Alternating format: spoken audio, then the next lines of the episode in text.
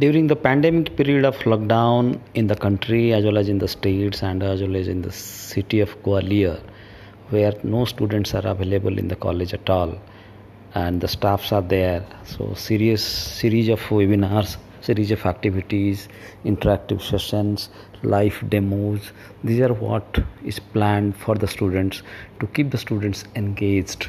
So in this connection today also one webinar was planned so regarding the vegetarianism we do have many vegetarian students in the every batches. So they should not feel ignored and the masses should go positive to the future generations too. So in this context the webinar was attended today in which people from all over india participated and from 10 to 11 it was organized very nicely